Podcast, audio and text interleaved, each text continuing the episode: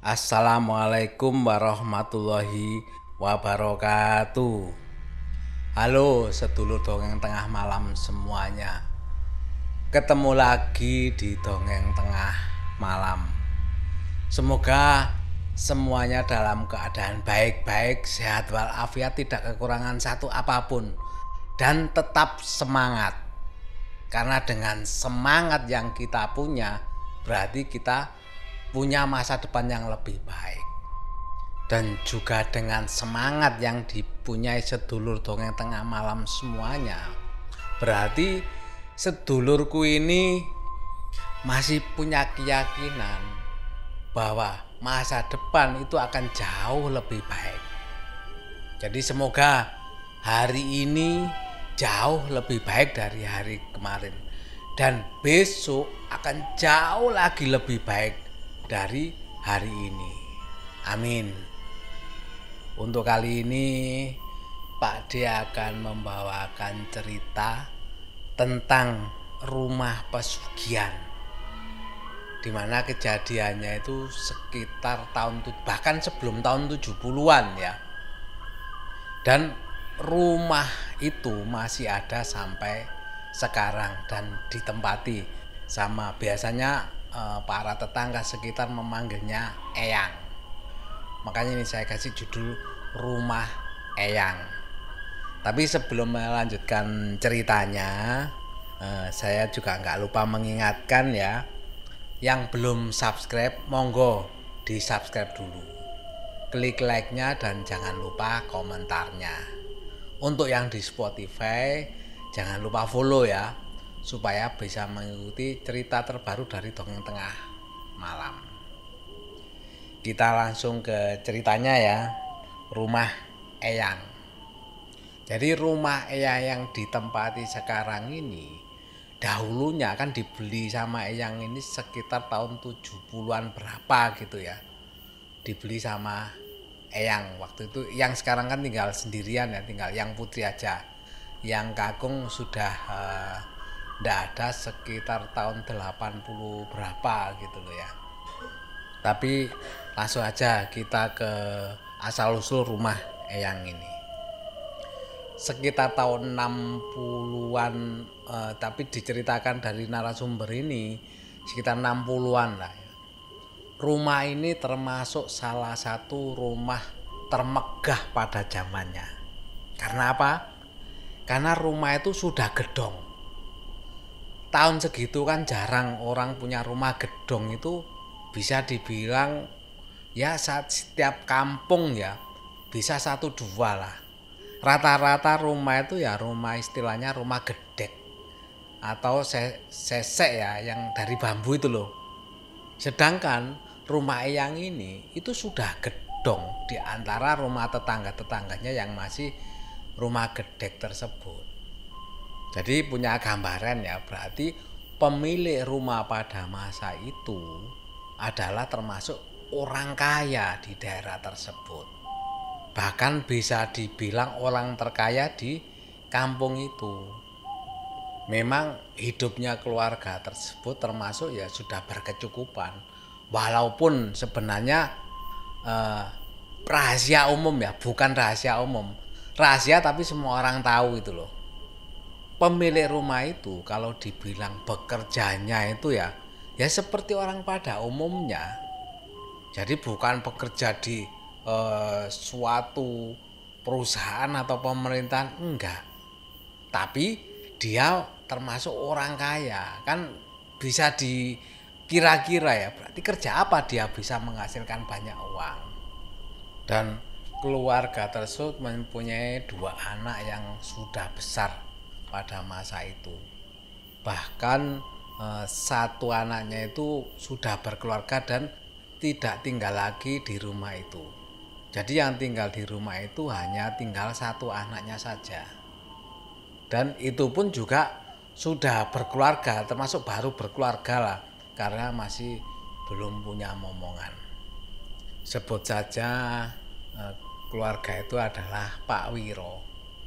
Dan anaknya yang tinggal bersamanya itu sebut saja namanya Fendi ya tetapi orang dulu kalau manggil nama itu bukan Fendi gitu, Pendi. Itu Pendi lah itu uh, orang uh, orang dulu kalau menyebut nama itu.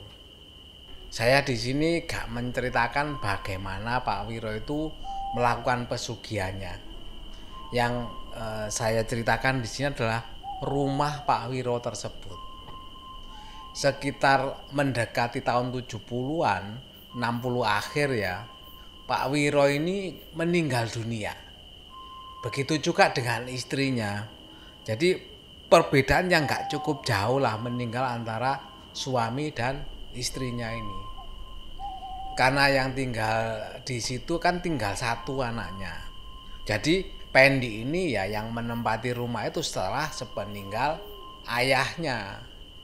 Pak Wiro tadi beserta ibunya satu bulan pertama, dua bulan pertama itu nggak ada masalah dengan keluarganya Pendi ini yang hidup dengan istrinya tinggal di eh, rumah peninggalan Pak Wiro ini atau orang tuanya ini.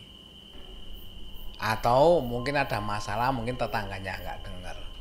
Sampai lebih kurang bulan keempat atau kelima, tetangganya ini mulai resah.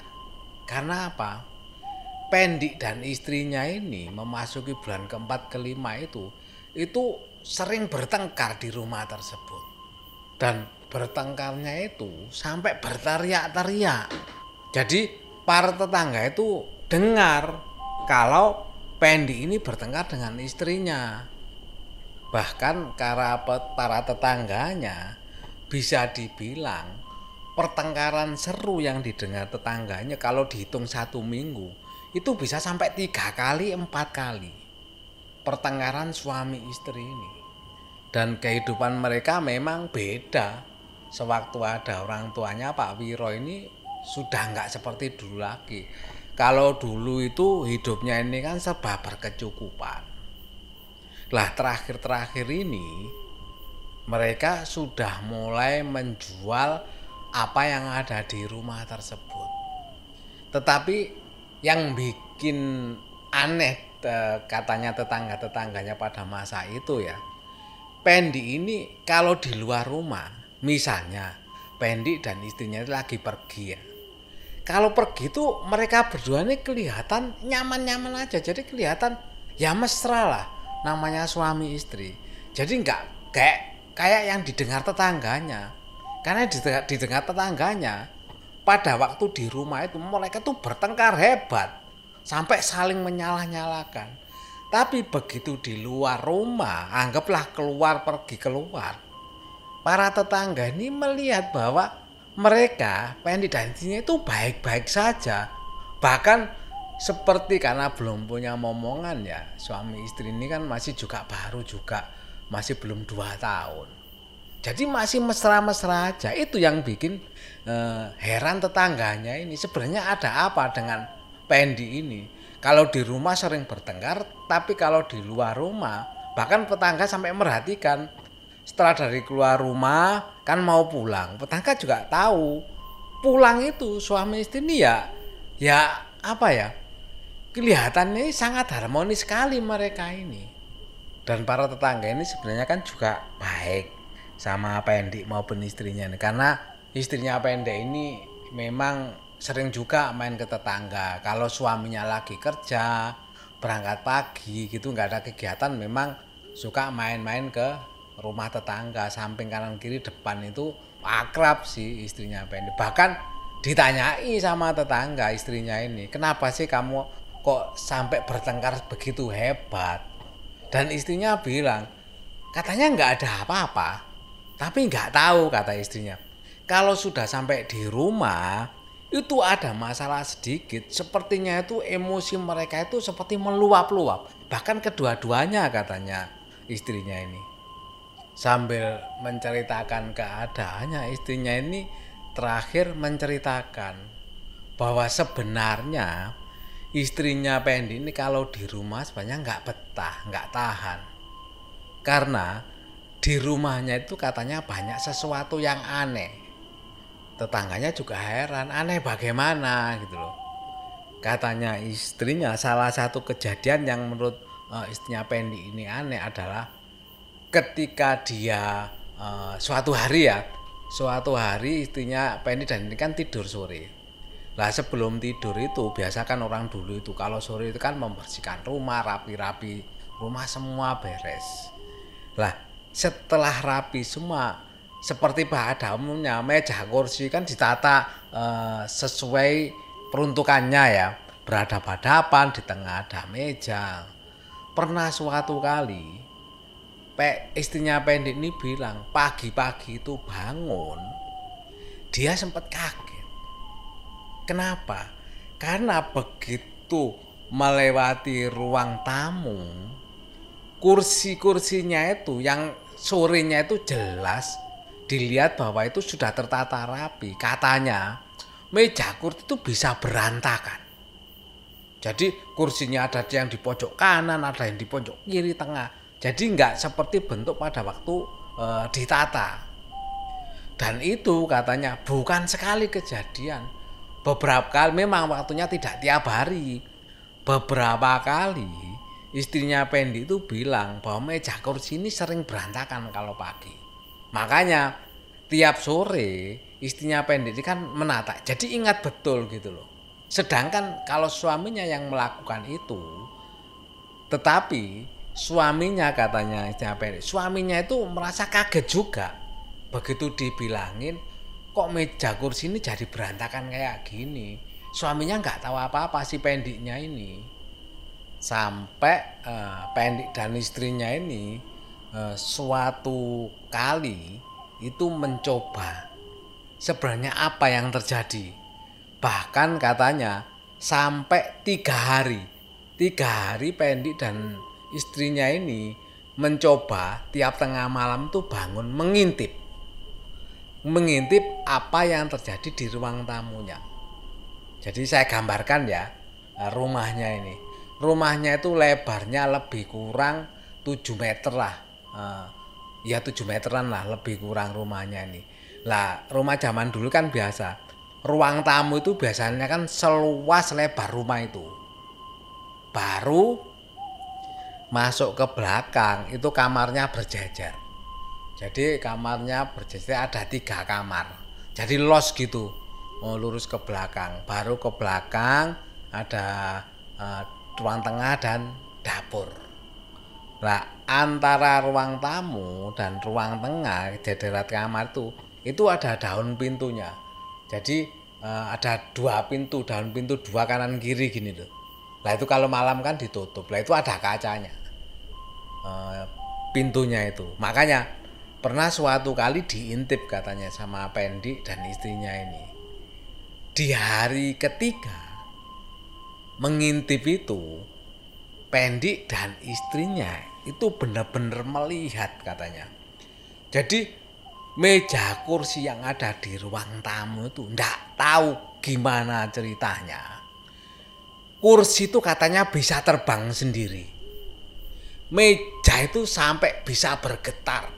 Padahal di situ katanya nggak ada siapa pun.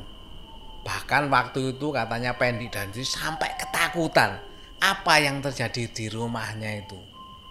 Dan sempat juga istrinya ini cerita pada waktu di luar rumah, Pendik dan istrinya kan berbicara. Sempat mereka itu sadar bahwa kenapa sih kalau kita di rumah itu seperti saling emosi yang tidak terkendali. Padahal kalau di luar rumah mereka itu bisa komunikasi dengan baik, bicara dengan baik. Pendik pun, bilang, tidak tahu. Begitu sampai rumah, istrinya ada salah sedikit saja rasanya katanya Pendi itu emosional langsung tinggi kepingin rasanya memarah istrinya bahkan katanya Pendi ini sampai pingin memukul istrinya tapi untungnya Pendi ini masih menahan dan istrinya juga bilang kalau lagi di rumah melihat suaminya ada yang nggak berkenan gitu ya istrinya rasanya pingin berteriak-teriak memarahi suaminya makanya Pendik dan istrinya katanya nggak tahu ada apa dengan dirinya atau ada apa dengan rumah peninggalan e, orang tuanya itu. Sampai puncaknya katanya sekitar tahun 70-an kejadian di rumahnya katanya ini adalah puncak-puncak kegelisahan mereka menempati rumah tersebut. Jadi ini waktunya belum tengah malam ya katanya. Ya, Pendi dan istrinya itu lagi santai-santai dengan uh, istrinya di rumah di uh, ruang tamu. Kan waktu itu katanya waktunya sih masih belum uh, masih habis maghrib lah. Lah habis maghrib lagi santai-santainya mereka di ruang tamu tiba-tiba katanya namanya kursi itu kacang tiba-tiba terbang meluncur hampir menabrak Pendi dan suaminya ini. Untungnya mereka masih bisa berkelit ya, enggak sampai kena e, mereka. Sampai bisa dibayangkan ya ketakutan mereka pada waktu itu. Dan yang lebih ekstrim lagi, bahkan pernah terjadi di siang hari. Di siang hari katanya di rumah itu tiba-tiba namanya figura ya, figura kan tempat foto. Figura di tembok itu tiba-tiba bisa jatuh. Jatuhnya itu kalau normal figura jatuh kan jatuhnya ke bawah. Figura itu katanya jatuh seperti dilempar katanya. Pada itu di ruang tengah. Jadi figura itu tiba-tiba bergetar terus melayang melempar e, ke depan sampai pecah berantakan. Dan tetangga yang diceritain pun sebenarnya mendengar ada suara ribut. Lah tetangga itu mikirnya apa? Mikirnya kan memang sering bertengkar. Dan tetangga menganggap pertengkaran itu mempuncak sampai melempar barang tidak tahu tetangga kalau ternyata bahwa suara lemparan barang, suara benda jatuh, suara keras itu gak tahu kalau itu adalah bukan yang dilakukan sama Pendik dan istrinya ini. Singkat cerita, sudah satu setengah tahun Pendik dan istrinya menempati rumah peninggalan orang tuanya tersebut. Dan ternyata semakin lama hubungan suami istri mereka itu semakin tidak baik. Padahal para tetangga pada waktu diceritain tentang keadaan rumahnya, banyak yang menyarankan sebaiknya jangan tinggal di rumah itu aja kalau memang begitu. Sebaiknya segera pindah saja. Tapi e, pendeknya bersih kekeh bahwa dia harus tetap tinggal di situ rumah peninggalan orang tuanya. Sampai puncaknya itu akhirnya istrinya itu e, nggak e, mau lagi tinggal di situ dan akhirnya pisah sama suaminya. Tapi bukan berarti bercerai ya jadi bisa e, istrinya itu pulang ke rumah orang tuanya nggak mau tinggal lagi bersama Pendi di rumah itu. Nah Pendi ini sebenarnya orangnya pendiam dan juga sopan terhadap tetangga-tetangganya ini. Tapi sayangnya Pendi kan memang jarang e, bermain ke rumah tetangga-tetangga. Jadi e, para tetangga nggak tahu kondisinya Pendi sebenarnya bagaimana mening e, menempati rumah itu setelah ditinggalkan istrinya. Sampai lebih kurang dua bulan ya semenjak istrinya nggak mau tinggal di rumah itu lagi Pendi kan tetap tinggal di rumah itu. Sampai dua bulan tetangga itu merasakan memang Pendi kan nggak banyak bergaul dengan tetangganya. Kalau ketemu ya cuma si hello tersenyum menyapa sih menyapa. Cuma jarang gitu loh main ke rumah tangga bicara-bicara itu jarang. Makanya tetangga nggak ngerti apa yang dialami Pendi sebenarnya. Dan yang dilihat para tetangga pada waktu setelah dua bulan Pendi eh, tidur di rumah itu sendirian orang-orang melihat bahwa keadaan Pendi ini seperti orang yang semakin kusut saja semakin tidak terawat dan seperti orang yang kurang tidur. Jadi badannya itu semakin kurus. Jadi kayak kayak orang yang sangat kelelahan gitu loh. Sempat suatu kali itu tangga tanya sama Pendi Pendi kamu sekarang kok kelihatan lebih kurus? Ada apa? Kalau ada masalah bilanglah ke kita para tetangga. Tapi waktu itu Pendi hanya bilang ndak apa-apa. Karena memang Pendi ini gak banyak omong. Makanya susah para tetangga itu mau menggali gimana keadaan dia sebenarnya. Dan semakin hari keadaannya Pendi ini bukan semakin membaik semakin parah. Makanya tetangga-tetangga ini berinisiatif bagaimana menghubungi uh, istrinya Pendi yang sudah akrab dengan mereka. Akhirnya didatangilah ke rumah istrinya Pendi ini. Dan dari istrinya Pendi ini didapat cerita. Jadi selama ini walaupun mereka pisah tetapi ternyata komunikasi mereka itu tetap jalan. Istrinya bilang bahwa semenjak Pendi tinggal di rumah itu sendirian, kata istrinya hampir setiap hari, tapi bukan tiap hari mesti ada ya, hampir setiap hari bahkan mungkin dua hari sekali, tiga hari sekali, bahkan juga kadang hari ini diganggu besok diganggu. Jadi tiap malam Pendi ini katanya nggak bisa tidur. Karena setiap waktu tidur dia selalu bermimpi bahwa pada mimpinya itu dia itu seperti dikeroyok sama seperti uh, bukan bocah sebenarnya bukan bocah seperti orang tapi kerdil ya itu katanya mengeroyok dirinya tidak tahu apa yang diminta sampai katanya namanya baju ditarik itu sobek semua sampai pendek ini katanya bajunya compang camping makanya dia mesti terbangun. Jadi tiap tidur sebentar itu mereka-mereka ini jumlahnya cukup banyak.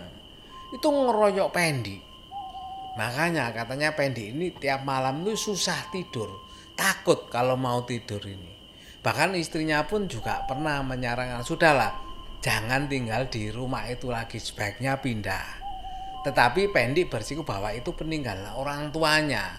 Tidak mungkin ditinggalkan sampai akhirnya eh, Pendi ini menyerah karena semakin lama badannya itu semakin kurus matanya itu semakin cekung jadi cekung kehitaman kayak orang yang eh, gak pernah tidur gitu loh.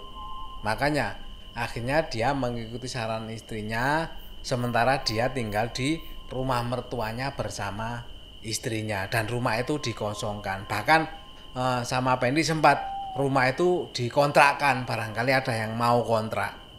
Bahkan karena ditawarkan cukup murah ya eh, ada yang ngontrak rumah pendik tersebut ternyata setelah menempati rumah itu belum dua bulan mereka sudah nggak tahan lagi dan eh, meninggalkan rumah itu nggak diteruskan kontraknya karena katanya selama tinggal di situ selama satu setengah bulanan tiap malam itu katanya selalu mendapat gangguan.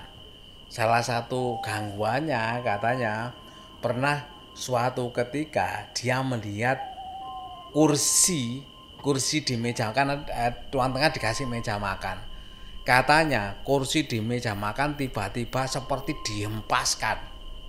Jadi seperti dihempaskan ke tembok jebrowak gitu katanya. Kadang di malam hari katanya seperti mendengar suara teriakan-teriakan rame katanya di rumah itu. Padahal dicari nggak ada siapa-siapa di rumah itu selain yang kontrak dan keluarganya ya. Tapi beliaunya katanya mendengar seperti orang menjerit, orang kesakitan, orang sudahlah mengerikan katanya. Makanya dia bertahan lebih kurang satu setengah bulan langsung menyampaikan ke tuan rumahnya bahwa dia nggak sanggup lagi menempati rumah tersebut. Akhirnya pindah. Dan akhirnya karena rumah itu ngontrak juga nggak ada akhirnya sama Pendi dijual lah rumah itu itu pun juga nggak laku-laku. Padahal sampai ditawarkan harganya termasuk harga miring ya. Harga yang di luar pasaran termasuk murah lah e, dijualnya itu.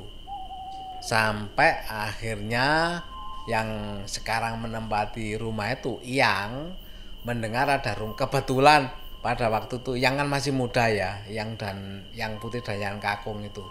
Itu memang lagi mencari rumah. Dan begitu melihat ada rumah dijual dan ditanya harganya ternyata harganya eh, cukup lumayan bagus dan sesuai budget yang diharapkan ya tetapi mendapatkan rumah melebihi ekspektasinya ya tertariklah eh, yang untuk membeli rumah itu dan akhirnya rumah itu dibeli sama Iyang. Tetapi sebelum Iyang menempati rumah itu, orang tuanya Iyang ini tidak tahu mungkin ngerti ya, sedikit ngerti, itu uh, menyarankan jangan ditempati dulu rumah itu. Dan pada waktu itu Iyang juga menurut sampai akhirnya uh, orang tuanya Iyang atau bapaknya Iyang itu datang ke rumah itu katanya selama dua hari. Jadi selama dua hari bapaknya yang itu istrinya istilahnya itu melei lah, melei rumah itu. Jadi kata selama dua hari itu tinggal di rumah itu nggak tidur sama sekali. Cuman di sini kita masih belum dapat info ya yang terjadi selama dua hari orang tuanya yang itu melei rumah itu dan setelah dimelai itu barulah orang tuanya yang bilang sudah bisa kamu tempati rumah ini jaga dengan baik dan alhamdulillah rumah itu ditempati sampai sekarang ini. Sampai yang kakung mendahului yang putri dan sekarang tinggal yang aja yang tinggal di rumah itu e, ditemani sama cucunya sih. Ada cucunya yang menemani yang di rumah tersebut.